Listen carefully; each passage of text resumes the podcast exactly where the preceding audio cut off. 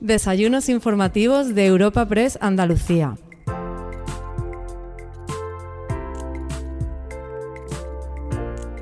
Celebramos una nueva cita de los desayunos de Europa Press en Andalucía.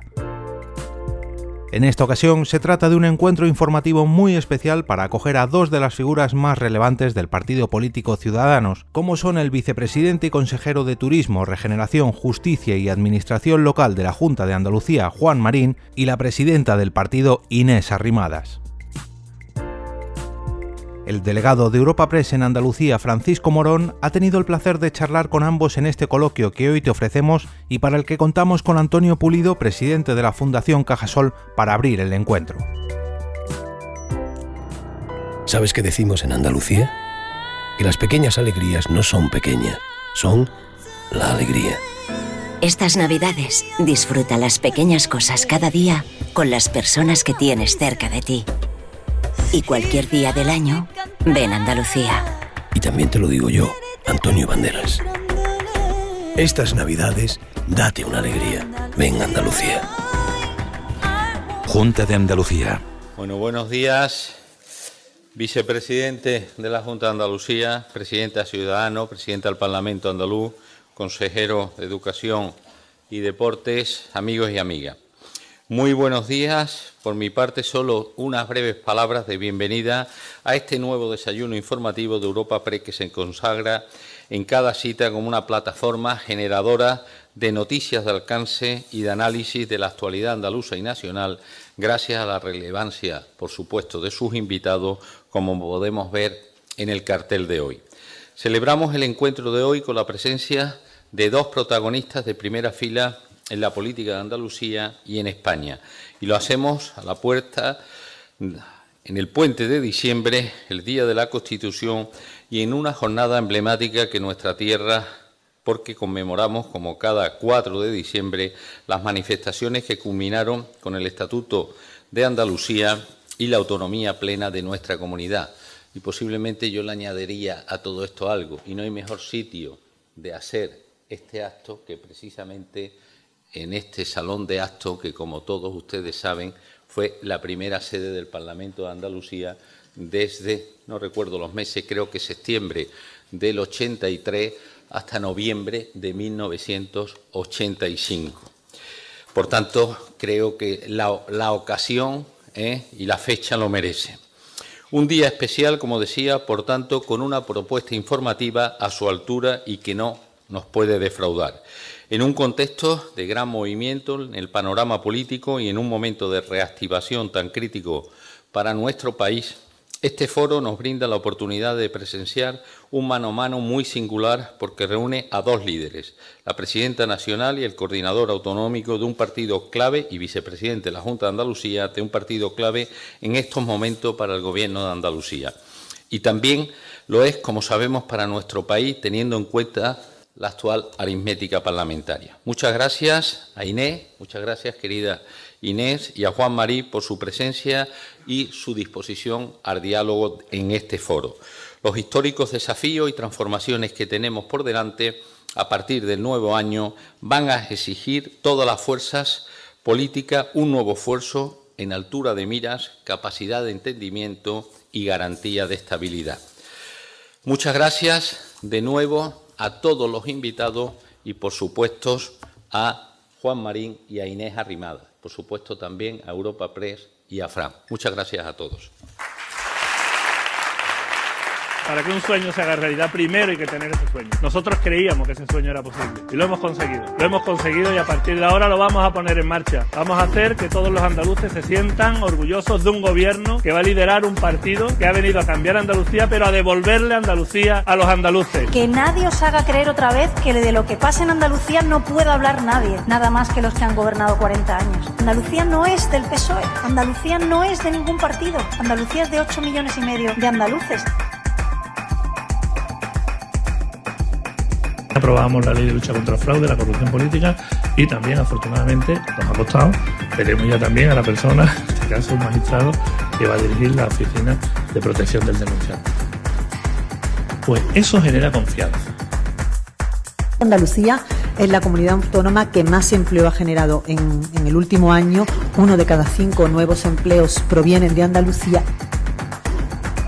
En un primer filtrado suprimimos o redu redujimos al mínimo posible 100 procedimientos administrativos. Pero no nos conformamos con esto. Estamos dando ahora otra vuelta de tuerca. Eso es importante para facilitarle la actividad económica a las empresas. La mayor inversión que se ha hecho en educación ha sido ahora con este gobierno. Sin ninguna duda, pues yo creo que estamos tratando ¿no? de apostar por esa excelencia educativa, pero eso sí, sin dejar a ningún niño atrás que el gobierno andaluz tiene un compromiso firme, que esta consejería es una consejería como el gobierno de, de hechos y no de palabras, que las políticas eh, con, por la igualdad contra la violencia machista están blindadas. Hoy, quien marca el ritmo del gobierno de Andalucía es Ciudadanos. ¿Sabes qué decimos en Andalucía? Que las pequeñas alegrías no son pequeñas, son la alegría. Estas navidades disfruta las pequeñas cosas cada día con las personas que tienes cerca de ti. Y cualquier día del año, ven Andalucía. Y también te lo digo yo, Antonio Banderas. Estas navidades, date una alegría. Ven Andalucía. Junta de Andalucía. Buenos días, buenos días, muchas gracias. Pese a que sea sábado habéis convocado gente, bueno, que ya es un éxito. ¿eh? Ya, ahora falta que digáis algo interesante, entonces ya tenemos un sábado perfecto. Buenos días, Inés. Muchas gracias por venir. Hemos tenido varios encuentros. En esta ocasión tenemos el tercer aniversario de las elecciones. El segundo lo celebramos juntos en Málaga ya, en, en, su día. Nos dio un titular, hoy nos dará otro mejor. hoy, hoy, Inés, hoy a todos los titulares. Lo primero que me gustaría es que pudiéramos tener una primera intervención de cada uno y a partir de ahí iniciar un diálogo de actualidad y de presente y de futuro y sobre todo por dónde pueden ir el próximo año, que es un año electoral en Andalucía. ¿no? Eh, no sé qué balance hace Inés de, este, de estos tres años, ¿no? de esa participación en el Gobierno, de esas políticas que se ha puesto en marcha y sobre todo de esa coalición o, o, unión, entre comillas, ¿no? o pacto de gobierno con el Partido Popular. Pues como andaluza, ¿qué te voy a decir? Que, que es un sueño hecho realidad. Que para mí una de las eh, noches más bonitas y más importantes de mi carrera política fue la de Andalucía. De hecho, yo siempre lo cuento con sinceridad. Fue la de la victoria electoral en Cataluña, que pudo frenar al procés y que, pues evidentemente fue una victoria épica y muy significativa. Pero después, justo después, está la noche electoral del 2 de diciembre del 2018. Porque, porque además, en este sentido, no solo fue un resultado espectacular de nuestro partido, sino que, que, era la llave del cambio, que es que sabíamos, esa noche ya nos dimos cuenta de que lo habíamos conseguido. Yo la valoración que hago es muy positiva y en más confieso que es mejor de la que yo me podía imaginar hace tres años. Es decir, en el cambio en Andalucía está dando los frutos mucho más pronto de lo que yo me imaginaba que después de 40 años se podía tener en, en Andalucía. ¿no? Yo miraba los datos esta mañana y es que, y es que son espectaculares. Es decir, el, el, PIB de Andalucía crece cuatro décimas por encima de la media española, cuando nosotros siempre, eh, en Andalucía, en crisis y tal, siempre hemos estado por debajo de la media. Uno de cada dos autónomos que se crean en Andalucía son andaluces. Eh, han aumentado las exportaciones un 22%, somos, eh, estamos en la cabeza en la creación de empleo. Yo, sinceramente, pensaba que esto iba a tardar más en llegar y que los cambios y los datos iban a ser visibles con más tiempo.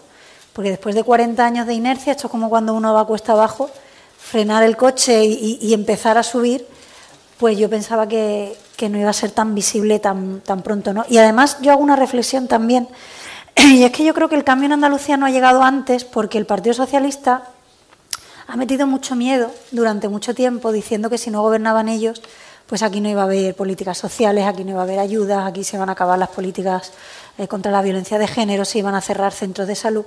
Y lo que ha demostrado este Gobierno, y además con una consejería también como la de empleo, que es nuestra, como la de innovación, que es nuestra, como la de regeneración, que es nuestra, como la de educación, que es nuestra, pues la de igualdad y la de políticas sociales, que hay ahora, por ejemplo, más beneficiarios de la dependencia que nunca en Andalucía o que se ejecutan mejor los proyectos y, y, y más presupuesto de violencia contra las mujeres que lo que hacía el PSOE, o que hay más profesores ahora que nunca, que nunca antes, ¿no? Y eso lo hemos hecho con un gobierno del cambio. Por tanto, yo creo que hemos demostrado dos cosas muy importantes. Que Andalucía podía ser una locomotora de empleo de España, porque lo somos, y que Andalucía, para ser locomotora de empleo, no tenía ni mucho menos que reconocer a las políticas sociales, sino todo lo contrario, que las dos podían caminar juntas. Así que, ¿qué te voy a decir? Eso te lo hago como valoración como andaluza y como presidenta de Ciudadanos, pues no me puedo sentir más orgullosa de que, de que el reto para nosotros, que era empezar a gobernar, porque nunca habíamos gobernado, lo hicimos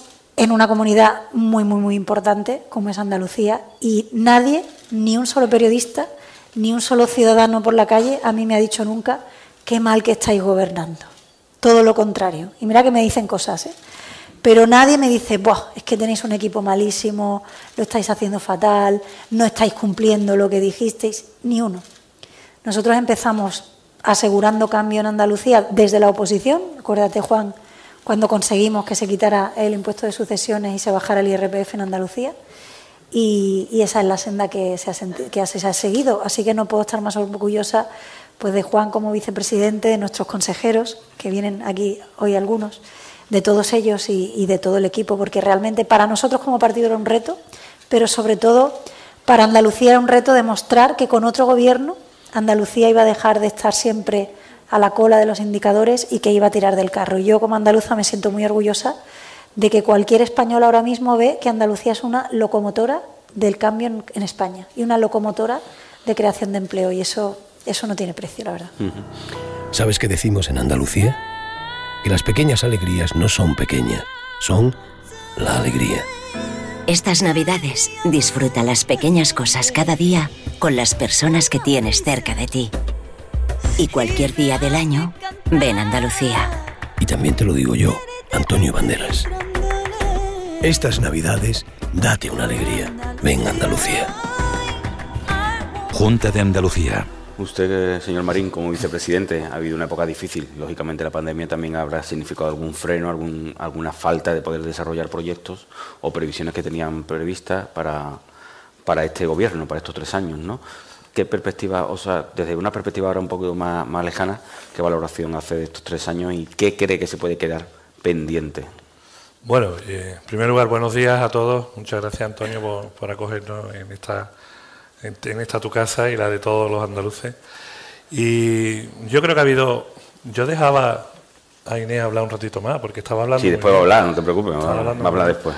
Pero fundamentalmente yo creo que ha habido una transformación social y económica en Andalucía rotunda en apenas tres años. Y es verdad que empezamos el 2019 con eh, una situación bastante complicada porque era cambiar un gobierno de, 37 años por otra forma de hacer las cosas, por, otro modelo. Y recuerdo los primeros meses, Javier, que también estaba conmigo y sigue conmigo y seguiremos juntos siempre, eh, y teníamos prácticamente 80, 90 días para poder demostrar que se podían hacer las cosas de forma diferente. Te acordarás aquellas 21 primeras medidas que tuvimos que poner a toda velocidad en marcha con un maravilloso equipo de personas que nos acompañan en cada una de las responsabilidades que tenemos y que sin ellos hubiera sido imposible. Y fuimos capaces de demostrar, y ahí creo que fue un punto de inflexión, que en apenas 90 días las cosas podían empezar a cambiar. De hecho, fue así. Cumplimos todos nuestros objetivos en 21 días, entre ellos la primera reforma fiscal, eh, de forma muy, muy, muy rápida y muy eficaz. A partir de ahí empezamos un crecimiento económico muy importante, porque eh, al final la sociedad andaluza se dio cuenta de que estos que habían cambiado el gobierno de 37 años del Partido Socialista estaban dispuestos a hacer lo que se habían comprometido a hacer. Y nos acompañó toda la sociedad civil, nos acompañaron los empresarios, los autónomos, los emprendedores, hasta los sindicatos, nos ayudaron. Y recuerdo, final de 2019 ya teníamos unos datos de crecimiento que estábamos prácticamente igual que el conjunto de España, terminamos superávit, habíamos aprobado dos presupuestos, todo eso lo hicimos prácticamente en ocho o nueve meses. Y de la noche a la mañana se nos paró el mundo a todos, que es la pregunta que tú me hacías. Pero nosotros no nos paramos. Y yo creo que ahí ha radicado el éxito de Andalucía. Mientras otros esperaban a ver qué pasaba, nosotros dijimos, oye, vamos a seguir haciendo eh, lo que nos propusimos en nuestra hoja de ruta para transformar nuestra tierra. Y avanzamos muchísimo en materia legislativa. Fuimos capaces de poner en marcha muchas políticas sociales, educativas, sanitarias y económicas que hoy dan el resultado que, comentábamos o que comentaba Inés, ¿no? y que todo el mundo conoce. Este no es un gobierno que hable del gobierno, este no es un partido que hable del partido, es la sociedad, son vosotros, los medios de comunicación, los agentes sociales, los indicadores económicos, los que dicen lo que estamos haciendo. Y eso te llena de satisfacción y de orgullo. ¿Que queda mucho por hacer? Claro, la pandemia nos ha parado y necesitamos cuatro años más como mínimo para poder implantar todas esas políticas que realmente hagan de Andalucía lo que siempre ha tenido que ser, un motor económico de España y de Europa. Eso es Andalucía. Pero algunos pues querían hacernos creer que estábamos condenados siempre a, bueno, tú lo has dicho mejor que yo muchas veces, que llevábamos en el ADN eh, pues la tasa de paro más alto de España, el fracaso escolar más alto de España o de Europa y que no íbamos a salir nunca de esta situación si no era con el subsidio y con las ayudas. No.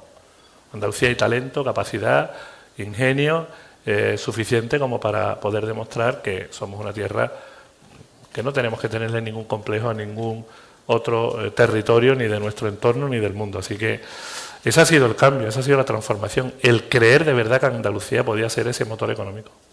Yo tengo una anécdota, si me permite, Juan, que es que escuchándote.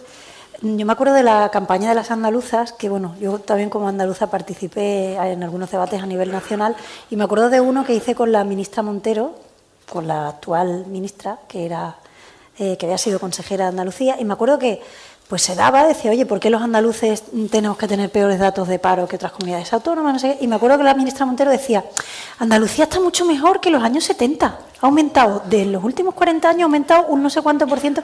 Y digo, ¿de verdad que nos tenemos que conformar con esto? ¿De verdad que yo, mis sobrinos, mis padres, mis hermanos que viven en Andalucía, se tienen que conformar con que es que estamos mejor que hace 40 años? No, yo quiero estar en la locomotora de España, porque es que esta tierra tiene todo para hacerlo. ¿no? Por tanto, aparte de las medidas, de las políticas, yo creo que ha habido una, un cambio de chip, un cambio de, autoconfianza y de actitud. Decir, no, no, es que España ahora va a tener una nueva locomotora y, un, y una tierra que va a tirar del carro, que va a tirar del carro para sacar a toda España adelante. Yo eso creo que es incluso lo más importante, porque cuando pase el tiempo y nosotros ya no estemos, o este cambio que espero que dure como mínimo una legislatura más, ya pase, yo lo que espero es que se consolide esa confianza de los andaluces en Andalucía, que jamás pueda ir una representante de un partido político a un debate nacional eh, hablando de Andalucía diciendo que es que estábamos mejor que, hace 40 años. No, es que yo quiero estar mejor que la media española, yo quiero estar mejor que la media europea, yo quiero que, que, Andalucía tire del carro, porque además es que somos la población, la comunidad autónoma más poblada, ¿no? Por tanto, no es ninguna utopía esperar o aspirar a que eso pueda ser así, ¿no? Pero es que lo decías tú y, es que me he acordado de esa frase que yo me quedé patidifusa. O sea, su, su, su argumento de que las cosas se habían hecho bien es que estábamos mucho mejor que hace 40 años. pero bueno, pero ¿qué, qué, desidia es esa?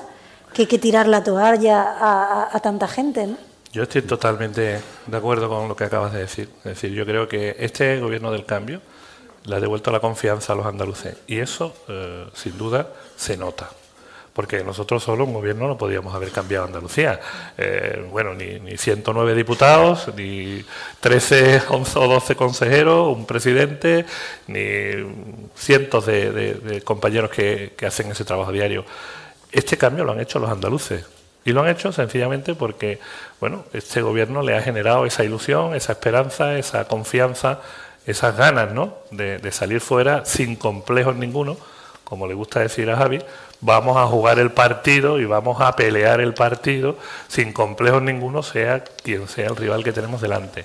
Y eso nos ha contagiado todo, hasta el gobierno. Hasta el gobierno, te lo confieso, porque no ha sido fácil gobernar una comunidad autónoma como esta. ¿Sabes qué decimos en Andalucía? Que las pequeñas alegrías no son pequeñas, son la alegría. Estas navidades disfruta las pequeñas cosas cada día con las personas que tienes cerca de ti. Y cualquier día del año, ven Andalucía.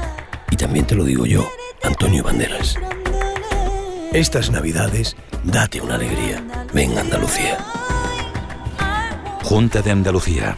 No vamos a tener un orden de intervenciones, podéis ir interviniendo, pero sí que, bueno, primero quiero tratar temas de Andalucía y la situación de Andalucía, luego trataremos algunos temas nacionales y algo de partido, porque también, también hay que salir a jugar partido, claro. Eh, todo muy bien, pero llegamos al último año de legislatura sin presupuestos. Entonces, no sé, eh, al final queda la sensación de como que no se ha podido sacar esos últimos presupuestos, que, va a ser difícil el año, el año de la recuperación, el año que está marcado como el inicio, entre comillas, de la recuperación después de lo más fuerte de la pandemia. Eh, ¿Cómo se puede legislar, cómo se puede llevar adelante este último año que ya está el foco puesto en cuándo van a ser las elecciones, el debate es electoral, eh, estamos casi todo el mundo en campaña, está todo el mundo en campaña, hasta los periodistas. Eh, Vosotros lleváis tres años en campaña. Eh, y además no hay presupuestos. No hay un día en estos tres años, a ti te pasará igual, no ha habido un día en tres años que no me hayan preguntado, ¿cuándo son las elecciones? Se, la preguntaré, se lo preguntaré luego. Si acabamos de terminar las elecciones el 2 de diciembre de 18 y al día siguiente... No sé cómo, se ha visto desde cómo ha visto el hecho de que no haya sido capaz, o sea, no se haya podido llegar a un acuerdo para esos presupuestos y bueno, cómo se puede legislar este año que además está marcado por el propio gobierno como un año importante, un año tan importante para Andalucía. En primer lugar, quiero decir que este gobierno ha aprobado tres presupuestos y pocas comunidades autónomas han podido decir que han tenido esta estabilidad, no solo en presupuestos, sino en leyes importantes. Pero sí, evidentemente, qué pena que, no hubiera sido la guinda del pastel de esta legislatura que ha sido objetivamente buena para todos los andaluces. ¿Y por qué no se van a aprobar los presupuestos? Porque el Gobierno es el mismo y la disposición es la misma. No se van a aprobar los presupuestos si no hay ningún cambio, porque ha surgido un nuevo amor en Andalucía, se ha despertado el amor político entre Vox y el Partido Socialista. Hay una pinza de intereses en contra del cambio que es Vox y el Partido Socialista. Yo, sinceramente, le digo que a mí me sorprende, porque yo creo que cualquier votante de Vox de Andalucía lo que quiere es que haya cambios. Y estoy convencida de que está contento mucho más con este gobierno que con los que no solo estaban antes, sino con los que pueden venir si este gobierno no sigue adelante. ¿no?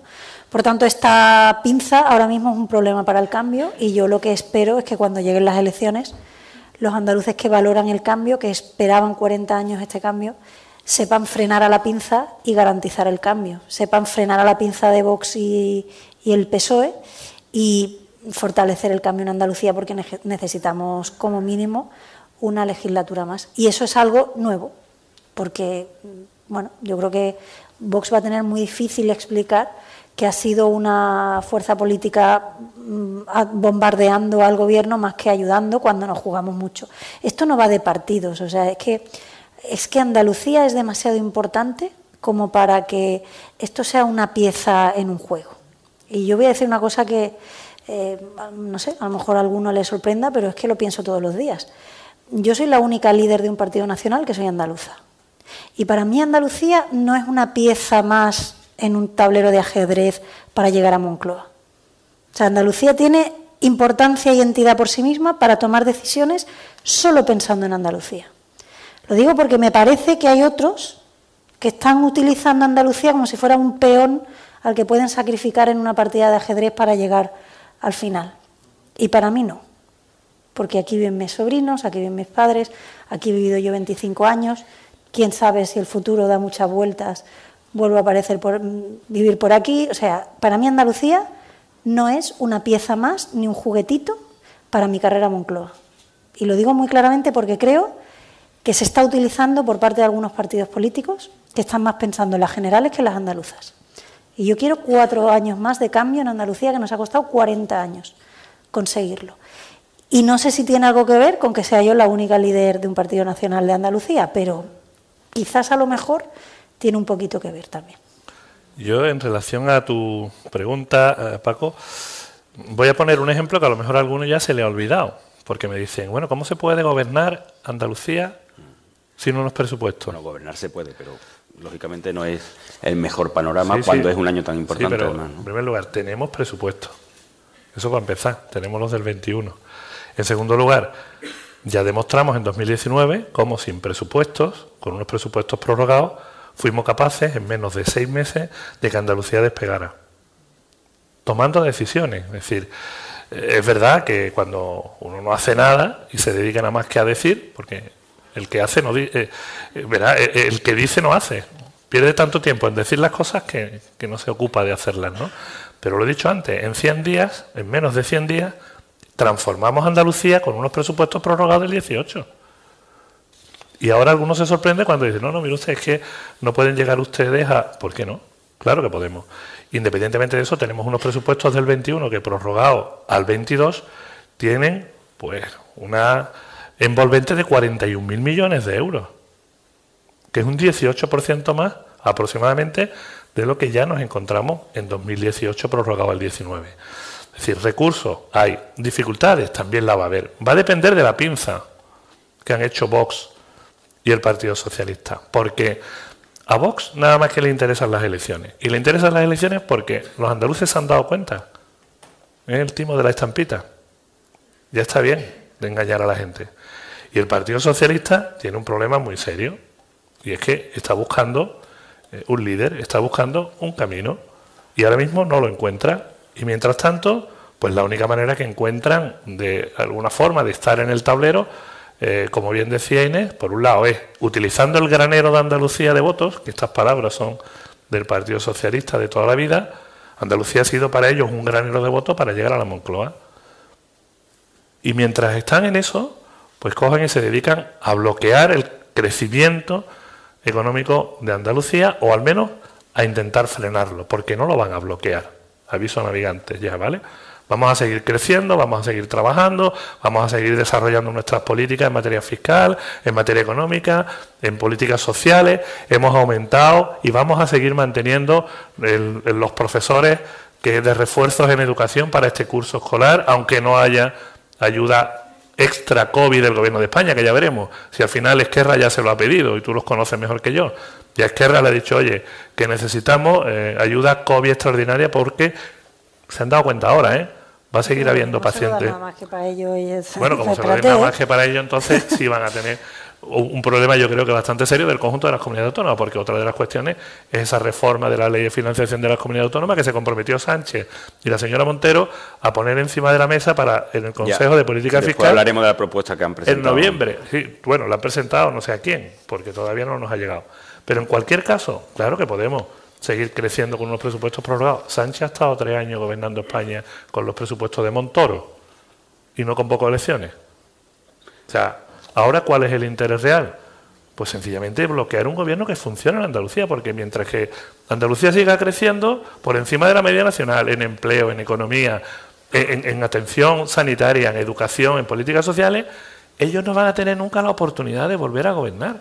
Si es que es muy sencillo. Como vicepresidente de la Junta, eh, ¿en qué momento considera que a lo mejor llega el momento de tener que convocar o verse obligado a convocar las elecciones? Porque hay una serie de partidas de ayudas europeas que tienen que llegar, hay que hacer modificaciones presupuestarias, lógicamente, para poder emplearlas. Para unas sí, y para otras no, pero sí. Bueno, en principio hay que llevar al Parlamento algunos decretos, lógicamente, que tienen que contar con ese apoyo.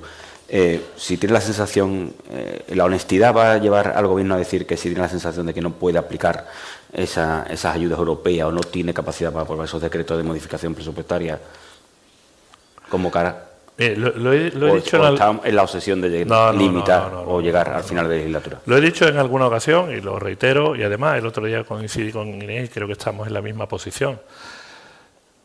Los andaluces están por delante, por encima de las siglas. No podemos tomar decisiones pensando en las siglas, pensando en nuestro interés exclusivamente estratégico como partido político. Para mí, Andalucía y los andaluces están delante de mis siglas y de mi propio interés, si es que lo tuviera. Y si en algún momento, tanto Juanma como yo, entendemos que puede verse perjudicado el crecimiento económico de nuestra comunidad autónoma porque no se pueda gobernar, no vamos a dudar en decir, habrá que abrir e-, esa posibilidad. Pero hoy no sé, cualquiera de ustedes que están aquí en la sala o que nos puedan ver por streaming en este momento, lo pueden ver. Crecemos cuatro décimas por encima de la media nacional. Somos capaces de crear, ya hemos adelantado a Cataluña el número de trabajadores autónomos, porque nuestra compañera Rocío Blanco pues tuvo eh, una, tomó una decisión que fue la de ampliar la tarifa plana a 24 para todos los, autónomos menores de 30 años y, y las mujeres en el ámbito rural pues toda la legislatura. Independientemente de eso, hemos creado unas condiciones fiscales que hoy a las empresas resulta de que les resulta muy atractivo venir a Andalucía porque hemos pasado del puesto 16 al 5. Estamos en el top 5 competitivamente cuando hablamos en materia fiscal en este país. Y los inversores pues saben que Andalucía hoy tiene seguridad jurídica, tiene estabilidad, tiene unas condiciones fiscales mejores. Y todo eso lo vamos a frenar porque estemos con la calculadora, oye, mira, pues si hago esto... Es que a mí lo que me da no es que la calculadora encima que cogen esta gente no es la de, aquí, es la de, Madrid. es la de Madrid. El, otro día el Cinco escaños más, tres escaños menos. El presidente de la Junta por favor. Eh, habló incluso de flechas, ¿no? O, o, dijo una horquilla, ¿no? Una horquilla y habló tanto de junio como, como el mes de septiembre, octubre, finales de septiembre, primero de octubre, como fechas, fechas posibles para esa convocatoria de elecciones. No sé, eso al final es razonable. Una vez que se acabe el primer periodo de sesiones del 22, la legislatura estará ya finalizada. Ya, lógicamente, hay que convocar elecciones porque hay una fecha tope que es 27 de noviembre, sería el último domingo en el que se podrían celebrar, y son 54 días antes, pues entre junio, julio, o sea, perdón, julio, agosto, septiembre, octubre, hay que convocar elecciones. Eso es lo razonable. Eso es lo que los andaluces votaron un gobierno, un cambio de gobierno para cuatro años, no para cuando le interese a Juan Marín o a Juanma Moreno o a, o a otro. No, no, no, mire usted. Y eso es lo honesto, nosotros siempre lo hemos dicho. Cuando un ciudadano echa esa papeleta, que es la herramienta más poderosa que puede cambiar una sociedad en democracia, y confía en una fuerza política o en unas personas o en un proyecto político, lo hace para cuatro años.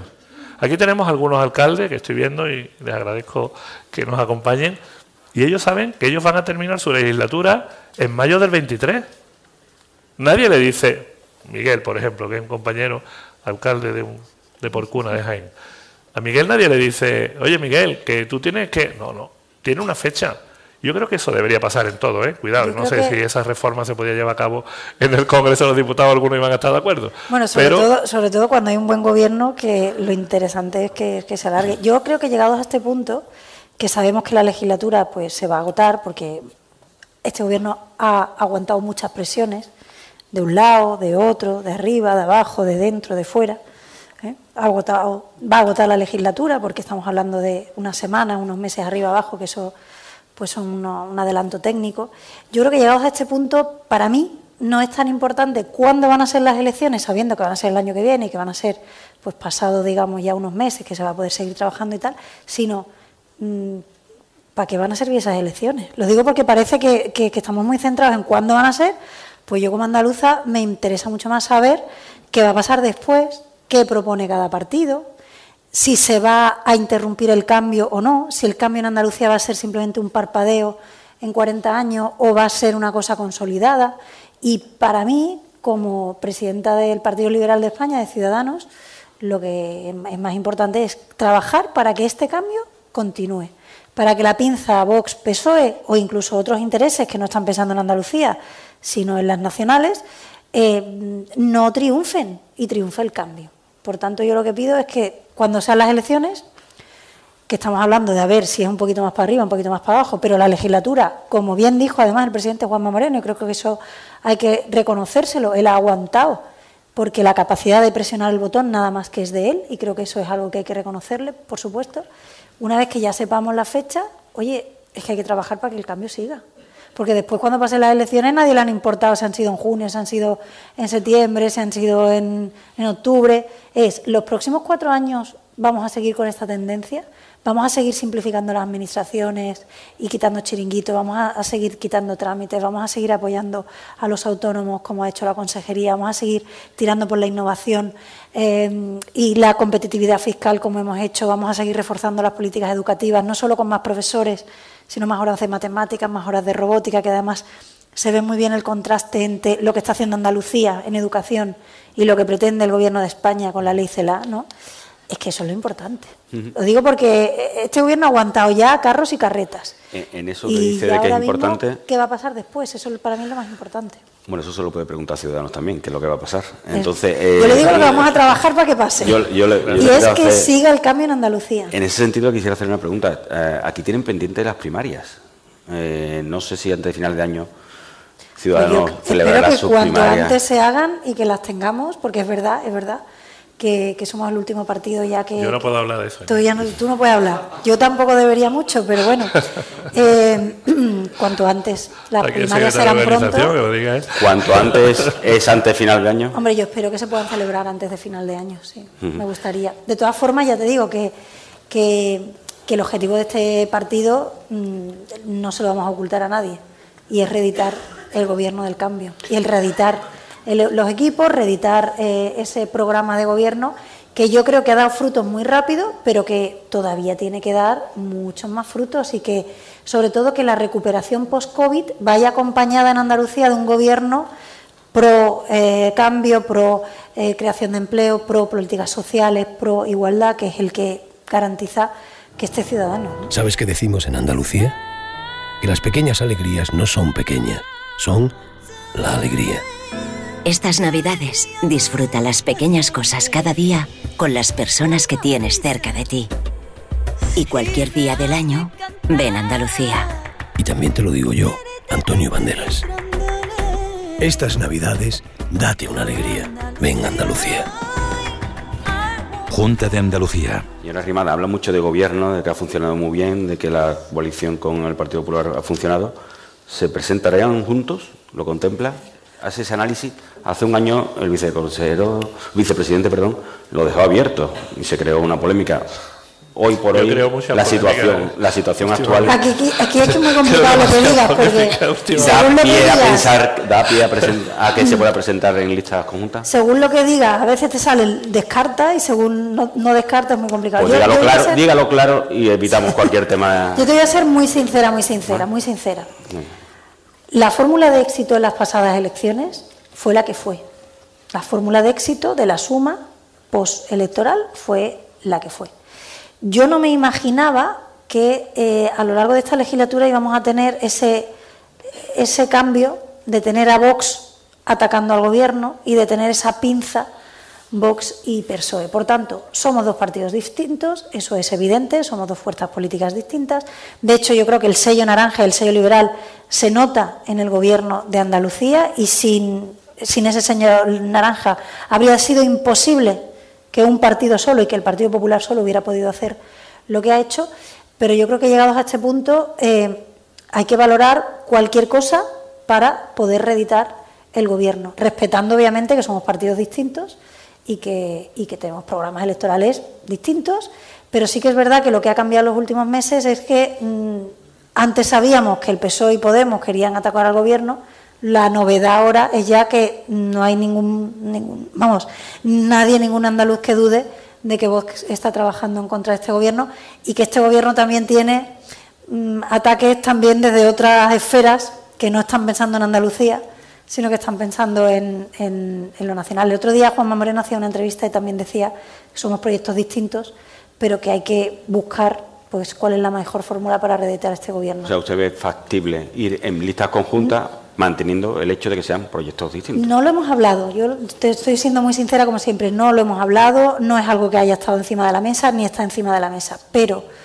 eh, hay que reeditar el gobierno, porque si no lo que vamos a tener es una pinza anticambio, tanto por la izquierda como por la derecha, que pone en peligro el crecimiento de Andalucía. Y yo le digo, somos dos partidos diferentes, somos proyectos diferentes, tenemos posicionamientos diferentes en muchas cosas, pero creo que el PP de Andalucía y nosotros hemos entendido que partidos diferentes en un momento dado pueden tener objetivos comunes y el objetivo común de Ciudadanos y del PP de Andalucía es mantener el cambio en Andalucía. ¿Usted cómo lo ve? ¿O qué sensación tiene? ¿Cree que sería bueno? ¿Sumaría? ¿No sumaría? ¿Lo habla con Juanma Moreno normalmente? Bueno, esta es otra pregunta como la de las elecciones, Paco, te lo confieso. Eh, lo lleva, me lo llevan haciendo tres años prácticamente. Hombre, yo creo que es verdad que hemos hecho un trabajo muy serio ¿no? y que hay mucha eh, complicidad ¿no? en este gobierno. Eh, hemos trabajado de una forma muy, muy intensa, muy dura y nos hemos centrado eh, mucho en lo que era resolver los problemas que tenía nuestra, nuestra tierra. Ahora es cierto que esa situación, como bien dice Inés, ha cambiado mucho desde que, bueno, Vox ha cambiado la posición, el PSOE ya hemos visto que nunca va a colaborar, eh, lo único que le interesa es el poder, lo único que quiere es recuperar el poder, el precio le da igual, le da igual que Andalucía de pasos atrás y bueno, ahora yo creo que cualquier posibilidad habrá que analizarla. A día de hoy, en este momento, yo creo que hemos dejado ya muy claro que nosotros tendremos nuestras primarias, nosotros plantearemos nuestra alternativa y no sé lo que, lo que más adelante se podrá decidir. En cualquier caso, eh, es una cuestión que le corresponde a las direcciones nacionales, de, no, no, echarte la pelota, ¿eh? pero es que te toca a ti, junto con, yo también estoy en la ejecutiva permanente, lógicamente, no te va a librar yo no me voy a librar, yo, si, si, yo no me he librado de nada, tú no has visto la foto, si no tenía ni canas. pero yo no me voy a librar de nada ni tú tampoco. Si está claro que nos ha tocado. No, no, sí, yo te, es que no se puede ser más sincero. Es decir, este es un partido diferente. Ocupamos un espacio diferente. Nosotros somos el Partido Liberal en Europa. El Partido Popular es el Partido Conservador. Eh, en muchas cosas pensamos diferentes. Pero yo lo que vuelvo a decir es que yo, antes que presidenta de Ciudadanos, que lo soy, soy una andaluza que no quiero eh, mirar hacia atrás el día que acabe mi carrera política y arrepentirme de haber puesto por delante de los intereses de Andalucía los intereses de un partido. Nosotros somos un partido que está fuerte en Andalucía y que vamos a seguir siendo decisivos en Andalucía. O sea, no va a haber un gobierno en Andalucía ni una mayoría parlamentaria donde no esté Ciudadanos. ¿Qué queremos nosotros? Reeditar este gobierno. ¿Qué nos gustaría? A mí me gustaría la fórmula de, de las pasadas elecciones, cada uno con su proyecto, con su marca, con su líder, con su y eso es lo que me gustaría que pudiera ser. ¿Se han hablado de otras opciones? No se han hablado de otras opciones. Si se hubieran hablado, pues yo le plantaría, mira, pues estamos. Si se hubiera hablado, tampoco se le vamos a decir. Tampoco se lo este, diríamos, pero, pero, pero, pero, no se han hablado, vamos, yo no he hablado de otras opciones. No. Pero, pero lo que te quiero decir es que esto es muy serio. Es que nos estamos jugando el PAN, nos estamos jugando las inversiones, nos estamos jugando el nombre de Andalucía.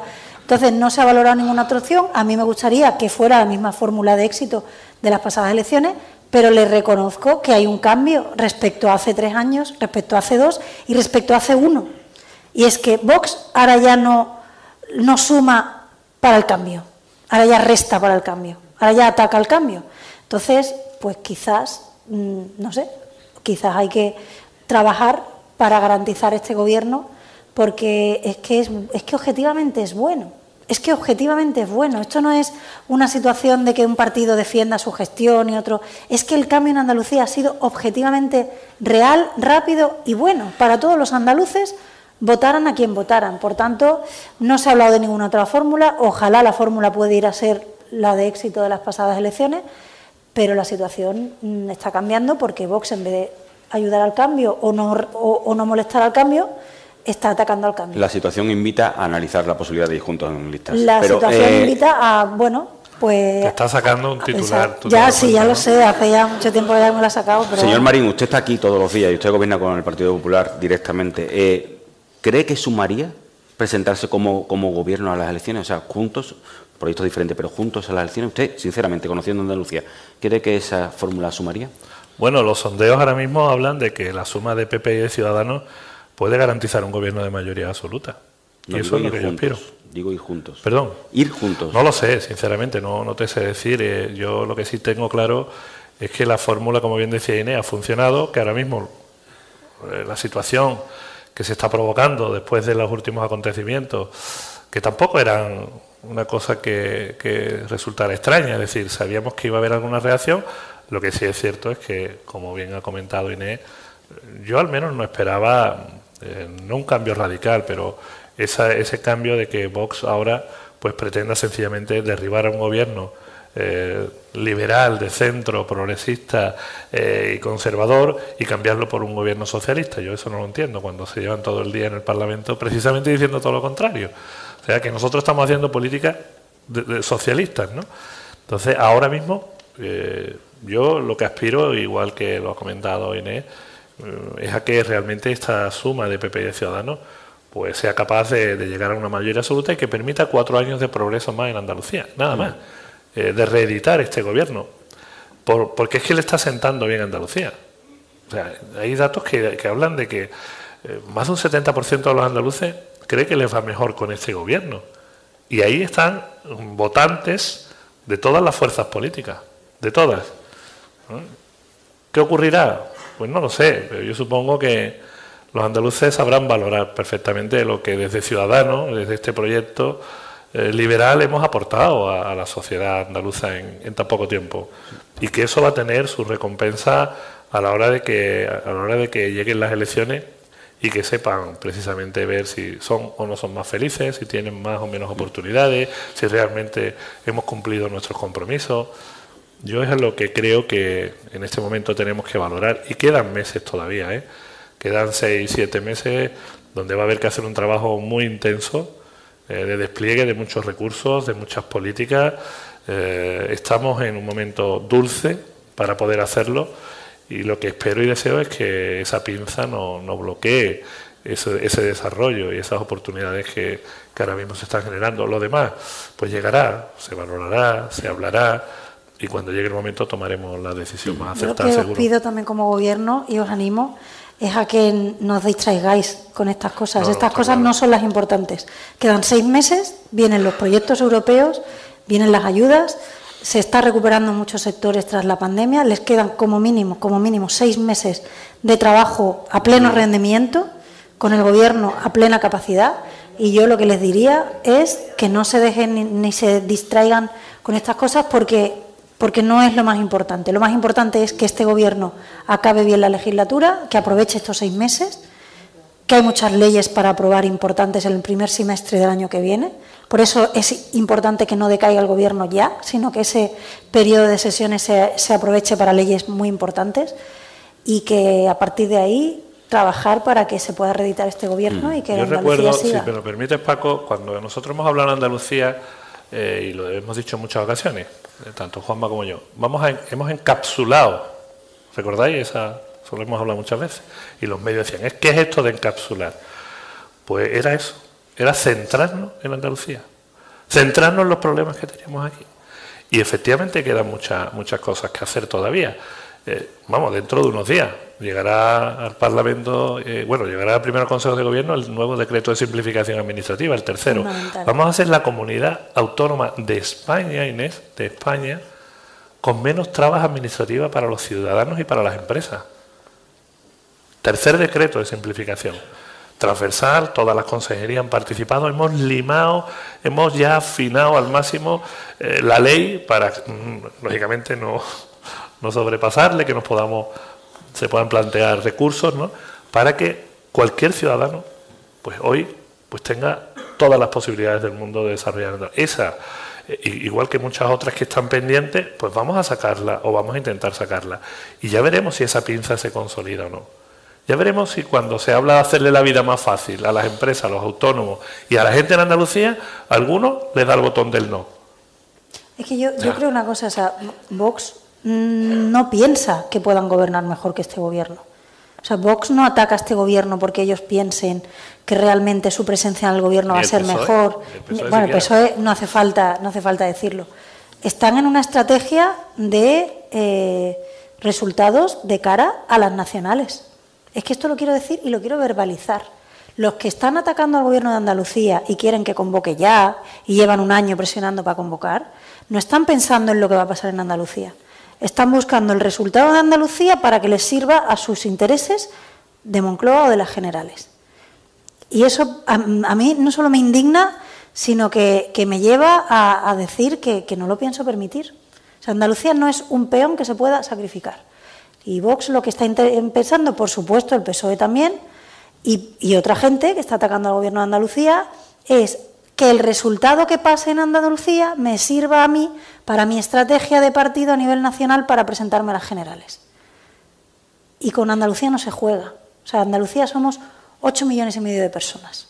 Y aparte es que también quiero hacer lo siguiente, es decir, esto, lo que pasa en Andalucía no solo es importante para los andaluces.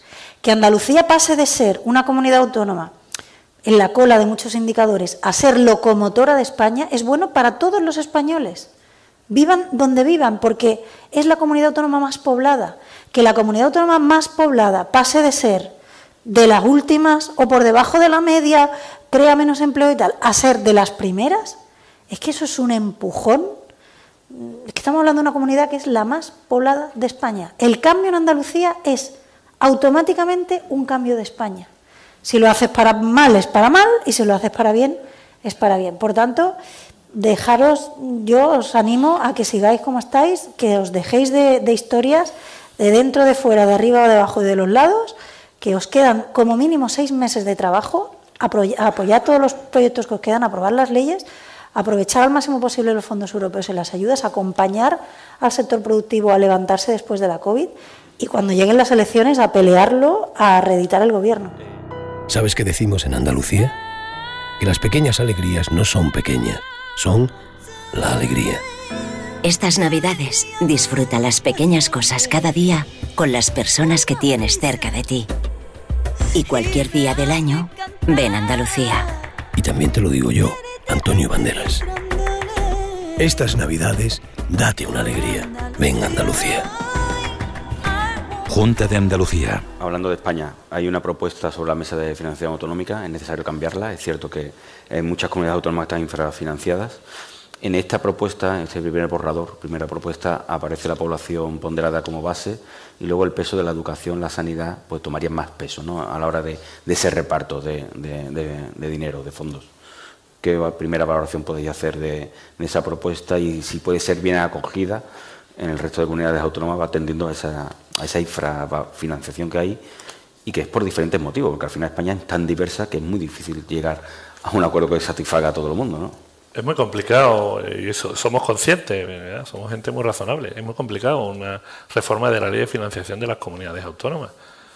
Lo que, lo que sorprende especialmente, Paco, es que la misma persona, la misma persona, ¿eh? que no es que haya cambiado, no, no, no, no, la misma persona, que era la consejera de Hacienda en la comunidad autónoma andaluza, lleva un dictamen al Parlamento de Andalucía para aprobar unos criterios a la hora de la distribución o la reforma de la LOFCA, de la Ley de Financiación de las Comunidades Autónomas, que eran unos criterios de renta per cápita, de población, etcétera, etcétera, y ahora esos criterios cambien, porque es su propuesta, no es la de las comunidades autónomas, es la propuesta del Gobierno de la misma ministra que antes era consejera. Dicho esto, es un debate que hay que abrir, porque evidentemente hay comunidades autónomas infrafinanciadas y no comunidades autónomas gobernadas por el PP y Ciudadanos, comunidades autónomas gobernadas por todas las siglas políticas, porque Shimo Puig, que estuvo aquí no hace mucho tiempo, eh, fue otro de los que dijo, y, es verdad,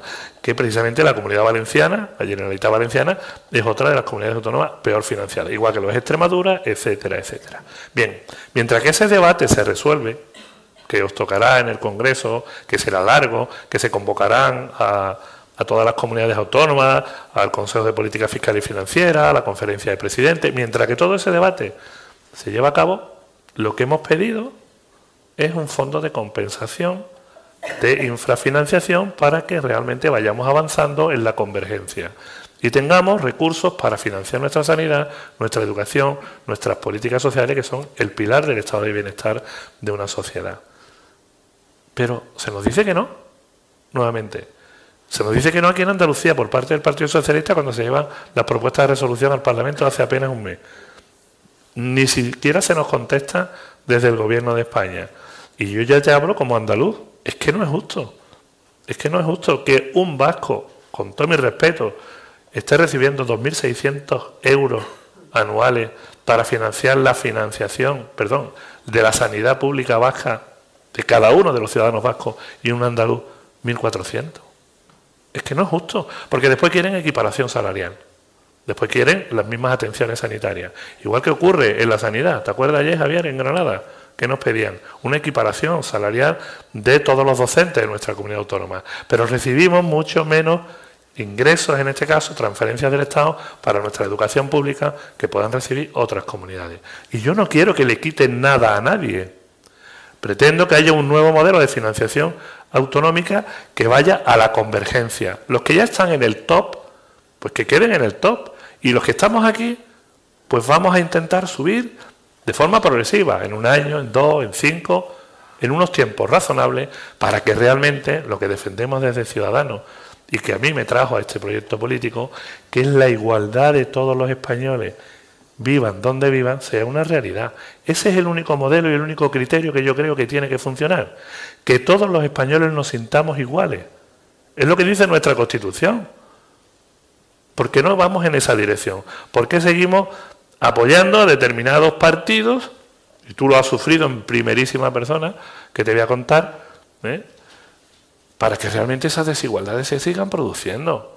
Yo, antes de hacer un comentario y termino, porque si no me voy a llevar todo el tiempo charlando yo de esto, tú decías antes, presidente del gobierno de España, si tú fueras presidenta del gobierno de España, que ojalá, ojalá y los españoles se den cuenta algún día de que, de que realmente puedes, puedes y tienes que ser esa persona, eh, tú estarías mucho más cómoda apoyándote en diputados constitucionalistas de Andalucía que no en los separatistas de Esquerra, de la CUP o de, o de Bildu. No, es que yo no llego a presidenta de gobierno ni a ministra ni, de coña, ni a nada. Ni de coña con esta gente, eso está claro. Teniendo que hacer lo que ha hecho Sánchez, pero yo no espero nada. Yo la, respecto a la pregunta del sistema de financiación, ¿Cómo yo no espero nada de este gobierno porque pensemos, primero, que el Partido Socialista no cree en la igualdad de los españoles. No cree. Y lo ha demostrado muchísimas veces dejándose llevar por los planteamientos del PSC, del Partido eh, Socialista en Euskadi y por sus socios y por lo que ha hecho. El último sistema de financiación que rige en España lo negoció Zapatero con Carot Rubira. Pensemos lo que le importa a ese señor eh, que el centro de salud de Morón de la Frontera o de Jerez de la Frontera estén, estén bien atendidos o tengan buena financiación.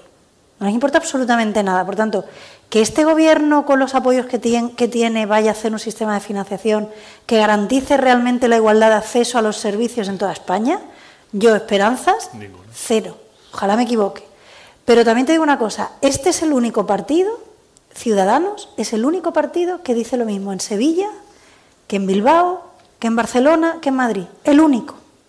Partido Popular tampoco, porque aquí siempre defienden una cosa y al final en Madrid a favor del cuponazo vasco, que siempre decimos lo mismo. Una cosa es el, es el concierto económico y otra cosa es la estimación del cupo que no responde ni a criterios de transparencia, ni de, ni de racionalidad, ni de gestión de los servicios.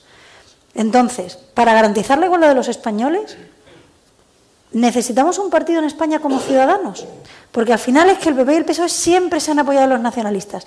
Mientras los nacionalistas lleven la batuta, aquí no va a haber igualdad de servicios y de oportunidades en toda España. Lo que sí es cierto que el sistema es complicado, o sea, la diversidad es muy complicado, es muy, pero, difícil. pero solución, mejorar lo que hay es muy fácil. Llegar al sistema perfecto, justo, equitativo, que tenga en cuenta todos los criterios, porque claro, la población es un criterio obviamente importantísimo y obvio, pero es verdad que no puede ser exclusivamente el único. Y esto lo decimos nosotros que gobernamos la comunidad autónoma más poblada de España. Que si fuéramos como el PP con el PSOE podríamos decir, no, no, en Andalucía, no, no, no, la población tiene que ser el principal. Y nos vamos a Castilla y León y decimos, no, no, no, no, tiene que ser la dispersión geográfica. Nos vamos a Cataluña, como yo he visto con estos ojitos de la cara, al PP votando a favor de un pacto fiscal. No, no, no, para Cataluña un pacto fiscal. En Euskadi, como sabemos que ha votado a favor el Partido Popular, y en el Congreso a favor de un cuponazo eh, sin ningún tipo de criterio técnico, simplemente en función de cuánto valen en esa legislatura los escaños del PNV. Ahora ya no está solo el PNV, ya está el PNV y Bildu. O sea, ya por un lado y por otro ya mm, peor todavía, ¿no? Entonces, con eso lo que quiero decir es, entendemos la dificultad. Somos un partido de gobierno serio, sabemos que esto es complicado de resolverlo. Ahora, de mejorar lo que hay es fácil. Lo que pasa que este gobierno, con estos apoyos, yo esperanza ninguna. Y de verdad, el único partido que dice lo mismo hoy aquí, que en Bilbao, que en el Congreso de los Diputados cuando se vota el cupo y que en el Parlamento de Cataluña, es Ciudadanos, el único. Y eso los andaluces deberían saberlo.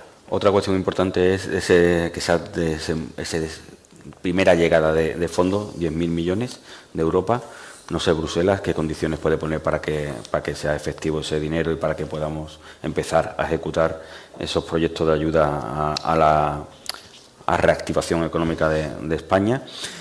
Y el hecho de que esa reforma de las pensiones, la reforma laboral, todo eso pueda incluir o influir en esa llegada de fondos europeos. No sé cómo lo estáis viendo y qué actitud. Que lleguen fondos a España es muy buena noticia. Está desbloqueado. Nos deberíamos alegrar todos los españoles de que lleguen fondos a España pero deberíamos preocuparnos un poco de cómo se usan esos fondos en España. porque pueden llegar muchos fondos y los podemos usar muy bien o los podemos usar muy mal. Incluso podemos no usarlos porque no se ejecute. Y ahora mismo hay mucha preocupación porque el ritmo de los procesos que está poniendo en marcha el Gobierno para ejecutar esas ayudas europeas es malo. Y las comunidades autónomas que van a tener un papel muy importante en la ejecución de esos proyectos están muy desamparadas. Estamos sufriendo muchísimo. Sufriendo mucho. Mm, yo hago un paréntesis. Yo antes de entrar en política me dedicaba a consultoría en varias empresas del sector privado y he hecho muchos proyectos financiados con fondos europeos. No es nada fácil ejecutar proyectos financiados con fondos europeos, no es nada fácil. Tiene muchos requisitos de participación en el proyecto, de información y publicidad, de contratación, de ejecución, de evaluación. Me lo conozco muy bien. Va a venir mucho dinero de Europa. Yo siempre digo la misma, esta me la habrás escuchado muchas veces, Juan, que es como un tsunami y la cañería de la administración es muy pequeñita. Tenemos que trabajar mucho, mucho, mucho con el sector privado, con grandes empresas para que lleguen también a las pequeñas y medianas empresas, a las pymes y los autónomos. Tenemos que trabajar mucho, mucho con las comunidades, con los ayuntamientos, para agrandar esa tubería, para aprovechar el máximo eh, de los recursos. En el último sexenio de las ayudas europeas del marco comunitario normal, no estoy hablando de los fondos Next Generation ni del paquete nuevo que se ha hecho por el COVID, en el último sexenio, España no ha ejecutado ni el 40%. Y estábamos hablando de unos 12.000, 14.000 millones. Millones, más o menos. Más o menos. Nos vienen 70.000 en menos tiempo. Y tenemos un gobierno bloqueando, un gobierno con las pamplinas de Franco y del otro y el de la moto y las tonterías de Rufián, y estamos perdiendo muchas oportunidades. A mí lo que me preocupa es que nuestra generación, la mayor oportunidad que va a tener es el buen uso de esos fondos europeos. Realmente bien usados, eso es una transformación social y económica brutal para este país. Pero si no se usan bien o no se usan, eso va a ser como, como el regadío que lo dejas abierto y le llega nada más que un poquito de agua al, riego. O sea, no nos podemos permitir perder esa oportunidad. Por tanto, que no nos, eh, que no nos ennublemos con los titulares de que vienen las ayudas, sí, sí, me alegro muchísimo y es muy buena noticia. Pero cómo se usan las ayudas y si vamos a poder ejecutar las ayudas. Por eso les digo a los que están en los gobiernos pensando realmente en gobernar y no en hacer cábalas para llegar a Moncloa, que estos seis meses que vienen son fundamentales para la ejecución de los proyectos europeos, porque el ritmo es muy rápido y luego tú sabes cómo es la ejecución de los proyectos, las exigencias, los procesos de contratación, que son muy largos. Entonces, que no pierdan ni un minuto. Y van a tener que compensar, vais a tener que compensar con mucho sentido común y con mucho trabajo la irresponsabilidad del Gobierno de España. Vamos a tener muchas más, dificultades. Hay más. ya las estamos teniendo, ¿eh? esas dificultades ya las estamos teniendo. Y aquí hay algún compañero, secretario general de, de Economía, entre otros, que ya, o de Empleo, que ya lo están sufriendo porque eh, hay mucha incertidumbre. Y sobre todo hay muchos cambios de criterio de un día para otro. Yo, por ponerte un ejemplo, si me lo permites, Paco, muy breve, y para que todas las personas que hoy nos acompañan y nos siguen lo puedan entender. una de las políticas que dirijo, como bien sabéis, es la de, la de turismo, además de todo lo demás. sí. La próxima vez, cuando hagamos el próximo gobierno, vamos a hablar de eso también, ¿vale? Vamos a hablar de eso. Que tú puedes con todo, Juan. Que tú puedes con todo. que te ha muy bien, que te ha bien, que te ha bien. Eh, centrándome en lo que quería decir. Y a nosotros, por ejemplo, de los 3.400 millones que al final el Gobierno de España ha decidido dedicarle a, la, al turismo, que creo que ya a nadie le cabe duda de que el turismo es un motor económico de este país, de esta comunidad autónoma, parece que ya nadie lo duda. Bueno, pues de todo eso, 3.400 vienen para, para turismo. Y de los 3.400, a las comunidades autónomas nos van a llegar unos 1.400, 1.500. El resto se lo quedan ellos. Acuérdate de que dentro de nada el criterio cambia, nos dicen, oye, ahí lo lleváis, a ver cómo Porque no lo van a poder ejecutar. Porque de esos 1.400, Andalucía nos llegan 209 para ejecutar en este 2021, que os recuerdo que hoy estamos a 4, ¿no? 4 de diciembre.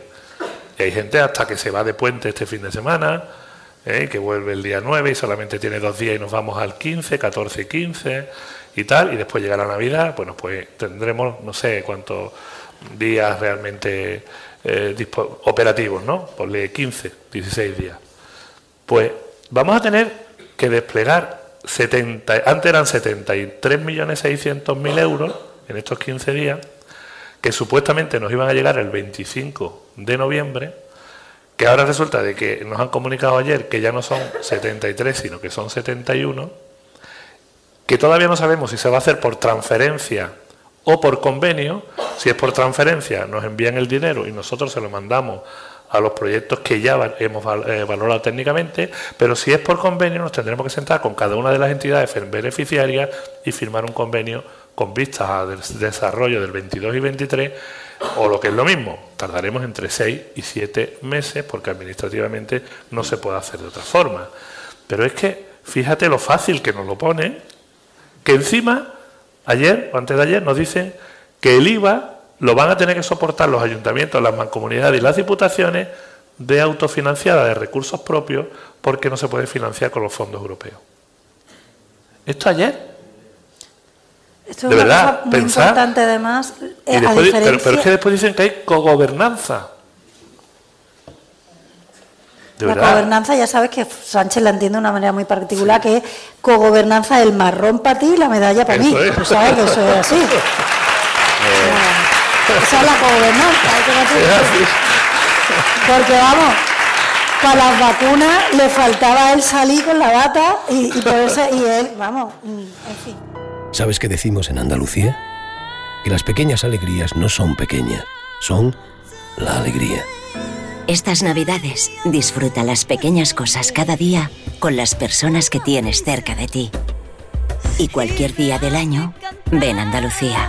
Y también te lo digo yo, Antonio Banderas. Estas navidades, date una alegría. Ven Andalucía. Junta de Andalucía. Nos queda un poco tiempo. Solo una cosa. Con lo bien que lo estamos pasando. Tanto Francia como Italia, por ejemplo, por poner dos ejemplos de países de nuestro entorno, están ejecutando mejor porque están adelantando ellos, digamos, el dinero, garantizando como Estado que los proyectos van a ser financiados, se puede empezar a trabajar, luego esperando a que esa financiación pueda llegar hasta las administraciones más pequeñas. Aquí se está haciendo todo lo contrario, es decir, los ministerios están tardando muchísimo, muchísimo, que yo otra vez vuelvo a decir lo mismo, muy complicado gastar 70.000 millones de euros en este plazo. Lo, sé, porque es que sé perfectamente cómo son los proyectos financiados con fondos europeos. Les reconozco la dificultad, les reconozco de verdad que cualquier gobierno en su situación tendría eh, dificultades para poderlo hacer. Pero la política que están haciendo de me aseguro primero yo dónde quiero que vaya, anuncia un día un PERTE en un diario, que no digo yo que el vehículo eléctrico, por supuesto, es fundamental para España, el sector del automóvil, pero, mm, ¿cómo es el proceso de establecimiento de los PERTES? ¿Cuáles son los proyectos que pueden acceder a los PERTES? Nosotros estamos hablando tanto con grandísimas empresas como con pymes y autónomos y la incertidumbre es total. Las pymes y los autónomos no tienen ni idea de cómo va a poder llegar eso a la red, digamos, real de creación de empleo. No saben a quién acudir, no hay proyectos claros. Y las grandísimas empresas, que yo creo que deben ser tractores, mm porque necesitamos ayuda para ampliar esa cañería que os digo, para de verdad absorber este, este agua que va a venir, que son los fondos europeos, están en una situación de incertidumbre total. Y yo sé lo que va a pasar. Lo van a frenar, lo van a frenar, lo van a frenar. Y cuando llegue el momento dice, eso las comunidades autónomas. Seguro. Es que seguro, seguro. Y no nos podemos permitir que esto, de verdad, con esto acabo. Quiero que sepáis que nuestro partido, en la oposición, no está simplemente criticando y ay, qué mal, nos preocupa tanto este tema, me obsesiona tanto este tema, que estamos sentándonos, presentando propuestas, hablando con las empresas, hablando con el gobierno, diciendo, chicos, tenéis que, de verdad, tenéis que abrir por aquí, porque, porque es que es la oportunidad de nuestra generación. Es que estos fondos bien utilizados son una oportunidad. Por ejemplo, en materia digital, España tiene algo muy bueno, tenemos infraestructuras digitales que no tiene ningún otro país de Europa. De verdad, si hablamos de fibra óptica, si hablamos... Y, no podemos permitirnos no aprovechar esto. Por tanto, otra diferencia de Ciudadanos con otros partidos es que yo creo que otros en la oposición están como en la sala de espera, esperando a ver cuándo se muera el paciente, porque están esperando a eso, para que me toque a mí gobernar, y yo os puedo garantizar que nosotros en la oposición trabajamos. Y aquí con Juan se vio cuando en esa legislatura desde la oposición conseguimos bajar los impuestos a los andaluces. El PP se ha pasado 35 años en la oposición y no ha bajado ni, ni un euro de los impuestos. ¿Quién logró bajar los impuestos desde la oposición con una oposición responsable? Ciudadanos. Por eso yo mm, lo siento, pero es que me siento muy orgullosa de ser la presidenta de este partido, porque es no que lo sienta, no lo sienta. Sí, sí, me siento muy orgullosa de ser la presidenta de este partido. Nos podemos Señora equivocar, nos equivocamos, cometemos errores como todos. No somos los más listos. En otros en otros partidos hay gente muy buena, muy preparada, muy honrada también. Pero Ciudadanos es una pieza fundamental para el futuro de España. Con Ciudadanos fuertes, el nacionalismo y el populismo va a tener menos poder. Con Ciudadanos fuertes, en los gobiernos va a haber más regeneración, más innovación, más políticas sociales. Y por eso yo creo que el cambio que se inició en Andalucía se tiene que consolidar en Andalucía y luego el siguiente paso es que ese cambio en Andalucía lo podamos tener en el gobierno de España. Una cuestión nacional y después me gustaría hablar de, dos cuestiones muy breves de Andalucía. En el tema nacional, el Partido Socialista ha metido iniciativas en el Congreso de cara a, a analizar o a revisar la situación de los órganos independientes. Parece que la politización de algunos órganos va a más o se puede estar viendo o poniendo en duda el funcionamiento de esos órganos. No sé cómo se está viendo esa política de, de- desde parte del Gobierno. ¿no? Pues es el control, es decir, quieren superar todavía más el control que ha hecho el PP y el PSOE toda la vida de los órganos. Acabamos de ver cómo el PP y el PSOE se acaban de repartir el Tribunal del Cuenta, el Tribunal Constitucional, y el Gobierno quiere subir la apuesta, que es controlar también desde el Gobierno los órganos que tienen que ser independientes. Esto es, luego, luego dicen, ah, es que hablamos de Venezuela. No, no, es que esto es el- la mentalidad de Venezuela. Es decir, como yo estoy en el gobierno y yo gano unas elecciones, entonces el, el Ejecutivo tiene que controlar todos los órganos, porque es lo que han votado los españoles. No, perdona. O sea, que tiene que haber órganos independientes que controlen al Ejecutivo. Porque entonces, si no, ¿quién controla al Ejecutivo? Mí me parece que es algo que es mucho más grave de lo que parece. Lo que pasa es que yo creo que este gobierno ha conseguido una cosa que tiene mérito, ¿eh? que es que han hecho tantas barbaridades, que es que ya una barbaridad más, o sea, nos han subido el umbral del dolor político. Porque después de lo que han hecho ya, ah, bueno, sí, que van a controlar los organismos, es que es gravísimo. Es que Sánchez va a ser el, el que va a ganar la medalla de oro de rapidez en destrucción de las instituciones españolas. O sea, es una, el gobierno de Sánchez es una carcoma para la estabilidad institucional de este país.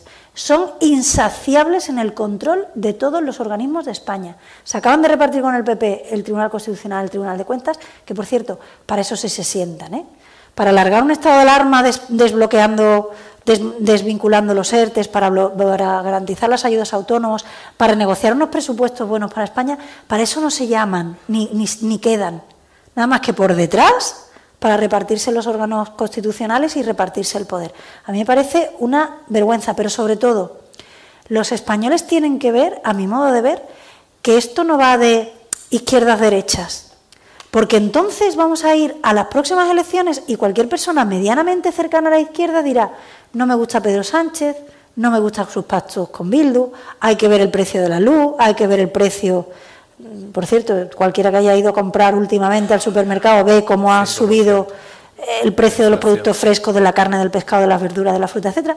No me gusta, pero claro, es que lo que viene por el otro lado y a la inversa. Habrá gente, ay, no me gusta la corrupción, no me gusta que se repartan los jueces, no me gusta determinadas barbaridades que dice este partido, uff, son muy radicales y tal, pero es que claro, antes que lo otro, pues hay que demostrarle a todos los españoles que no, que de verdad hay una opción moderada que garantiza que no se- nos vayamos a los extremos y que garantiza además que esos casos de corrupción o ese reparto de, instituciones no es necesario. Porque la gente dice, bueno, como lo hacen los dos, cada uno elige su, bloque. Me, me va a doler en el, alma, en el alma, de verdad, si se acaba esta legislatura y el único pacto del PP y el PSOE es repartirse Radio Televisión Española, el Tribunal de Cuentas, el Tribunal Constitucional y el Defensor del Pueblo. Porque es para que se les caiga la cara de vergüenza a los dos. Pero desde luego, quien se lleva la palma, como siempre, este gobierno de Sánchez. O sea, cada día de Sánchez en Moncloa es un día de más debilidad de España, de más debilidad de los organismos. Y ahora van a por los organismos que les controlan, porque quieren, quieren un poder absoluto, que es que nadie te cuestione, nadie te controle. Si hay una sentencia que no te va bien, le, pego, digamos, tiros mediáticos desde el gobierno a los jueces. Esto hay que ponerle pie en pared, pero no para irnos a otro extremo, sino para garantizar un proyecto de, de centro, un proyecto liberal de verdad, porque por cierto no tienen nada de liberal repartirse el Tribunal Constitucional y repartirse el Tribunal de Cuentas, nada, ni de progresista, ni de liberal ni de progresista tiene ninguna de estas dos cosas. ¿Sabes qué decimos en Andalucía? Que las pequeñas alegrías no son pequeñas, son la alegría. Estas navidades disfruta las pequeñas cosas cada día con las personas que tienes cerca de ti. Y cualquier día del año, ven Andalucía. Y también te lo digo yo, Antonio Banderas. Estas navidades, date una alegría. Ven Andalucía. Junta de Andalucía. En, Andalucía eh, empezamos, hemos visto esta, esta, sexta ola. Es verdad que no está teniendo esa incidencia tan grave en lo que es la presión hospitalaria de momento.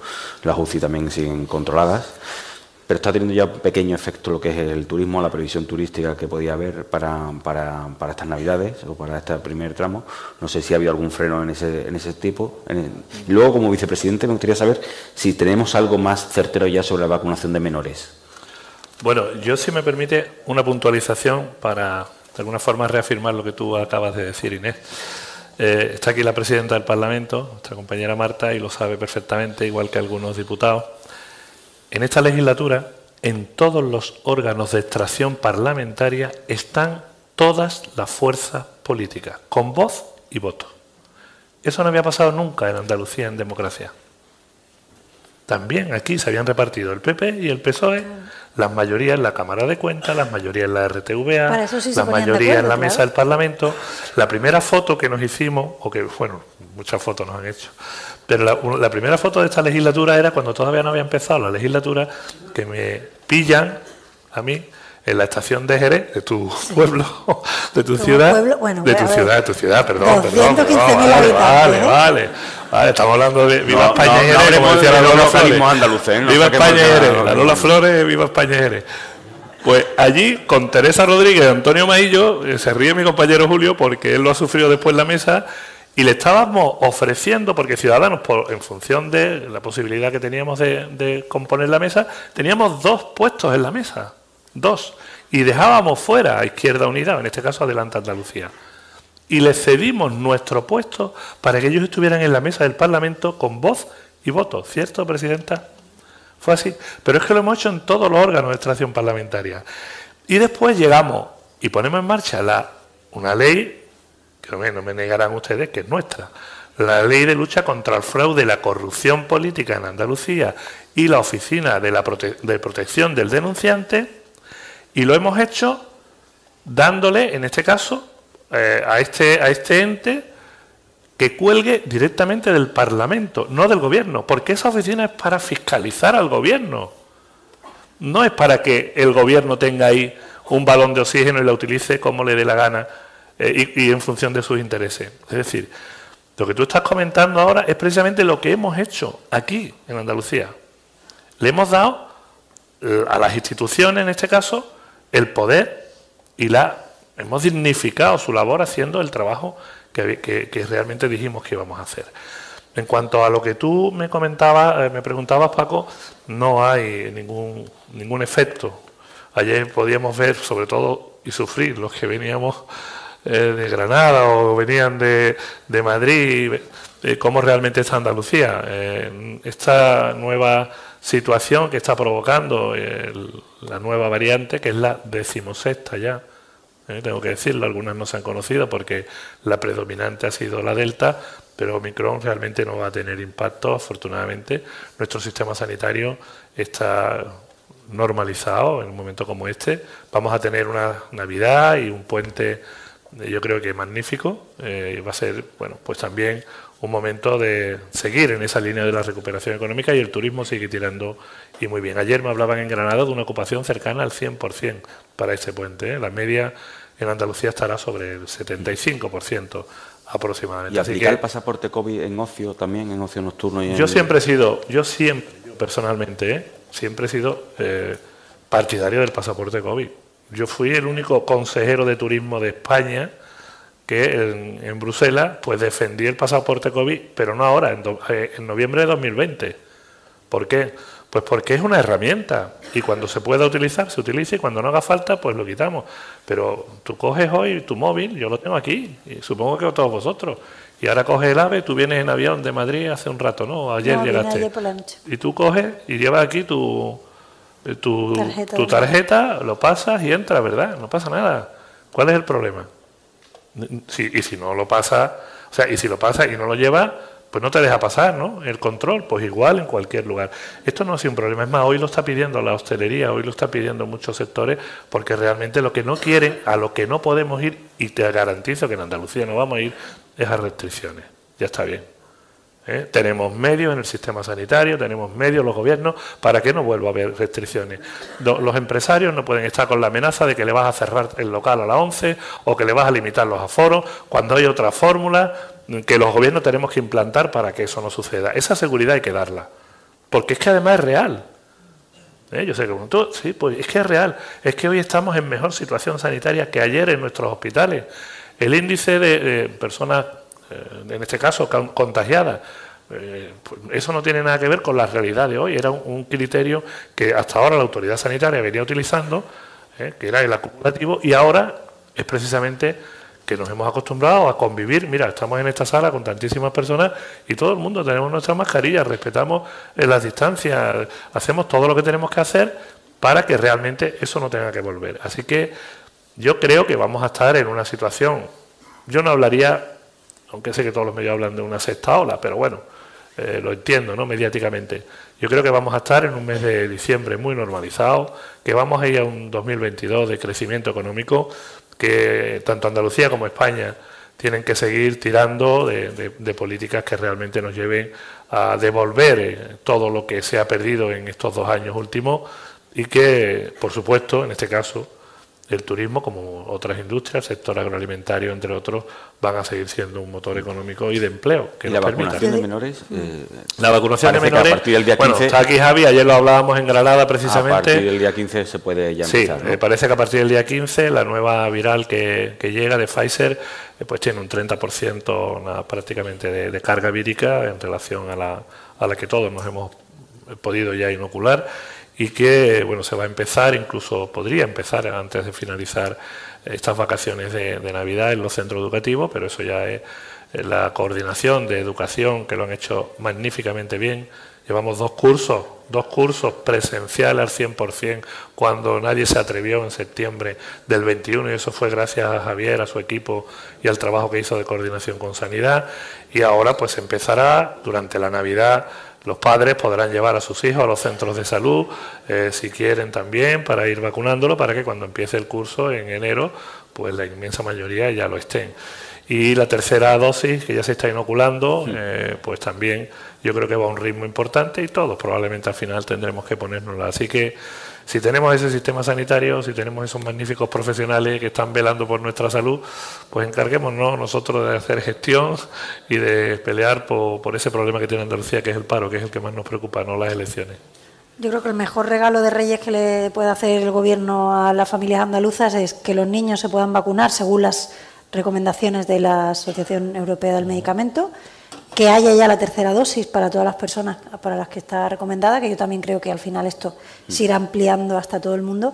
Y luego yo le pido al Gobierno de España que eh, haga que bajen los precios de los test, como pasa en otros países, y que podamos tener un test cada español de cara a las fiestas de Navidad para poder evitar este tipo de contagios, pero que no volvamos ni a las restricciones económicas ni a las restricciones familiares, porque ya los españoles hemos cumplido y mire que fuimos un partido especialmente responsable, entre otras cosas porque somos un partido eh, pro ciencia.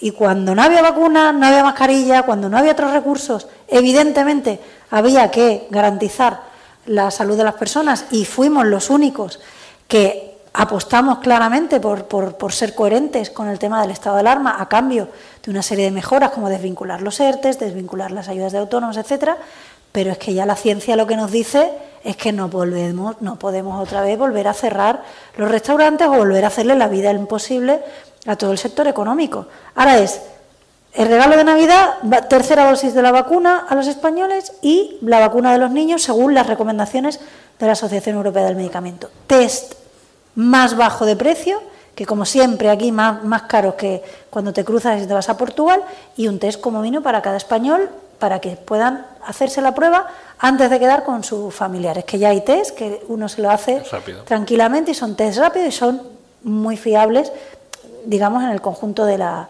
de la sociedad. Y antes que restricciones, si acaso que el gobierno mm, diga ya si va a hacer algo para que haya pasaporte COVID o no haya pasaporte COVID. Lo que no puede ser es que en cada comunidad autónoma hay, una cosa. Y además, en cada comunidad autónoma hay una decisión política diferente, pero incluso en dos comunidades autónomas con la misma decisión política de poner el pasaporte COVID, como no hay una decisión del gobierno de España de si apuesta por este modelo o no, pues hay una decisión judicial diferente. Una interpretación, una interpretación judicial diferente. Y no digo que la culpa sea de los jueces, porque si esta decisión la toma el Gobierno de España, ya está. Lo que yo digo es que restricciones, la última opción. Y también no hacer nada, tampoco, es decir, dosis de vacuna de refuerzo, vacuna para los niños según las recomendaciones de la Asociación Europea del Medicamento y testeo. Ya está bien de que en España seamos de los países con los test mucho más caros que los países que tenemos en nuestro entorno. Yo creo que muchos eh, españoles no quieren dejar de cenar con sus familiares estas Navidades. Pero si se hacen, no les importaría hacerse el test para estar todos más tranquilos y para proteger a las personas más vulnerables. Pues bueno, que lo haga el Gobierno de España, que dé ese regalo de Reyes a los españoles después de todos los sufrimientos y, y de las restricciones que hemos tenido que aguantar. ¿no? Bueno, no hemos ido de tiempo, de hora, de todo, pero bueno, quiero agradeceros el que hayamos podido tener este encuentro, que nos haya dado tantas exclusivas como nos prometido al principio. No he dicho nada. ¿eh? Podemos resumirlo en tres titulares, ¿no? que las elecciones en Andalucía serán después del primer semestre, que Ciudadanos se piensa ahí con el Partido Popular y que las eso sería, eso y que las primarias y que las primarias si fuera un ejercicio de, la universidad, eso te suspenderían en ese ejercicio práctico, ¿eh? pero bueno. Señora Arrimada. Yo pondría un cuarto, que los andaluces van a ser más felices con un gobierno los próximos cuatro años de Ciudadanos de Andalucía. Muchísimas gracias. ¿Sabes qué decimos en Andalucía? Que las pequeñas alegrías no son pequeñas, son la alegría. Estas navidades disfruta las pequeñas cosas cada día con las personas que tienes cerca de ti. Y cualquier día del año, ven Andalucía. Y también te lo digo yo Antonio Banderas. Estas navidades, date una alegría. Ven Andalucía. Junta de Andalucía.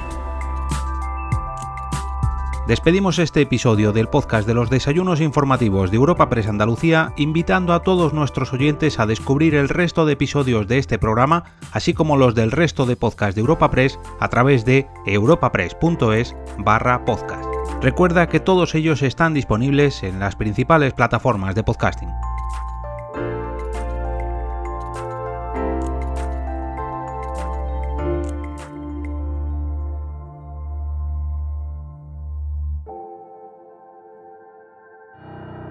¿Sabes qué decimos en Andalucía? Que las pequeñas alegrías no son pequeñas, son la alegría. Estas navidades disfruta las pequeñas cosas cada día con las personas que tienes cerca de ti. Y cualquier día del año, ven Andalucía. Y también te lo digo yo, Antonio Banderas. Estas navidades, date una alegría. Ven Andalucía. Junta de Andalucía.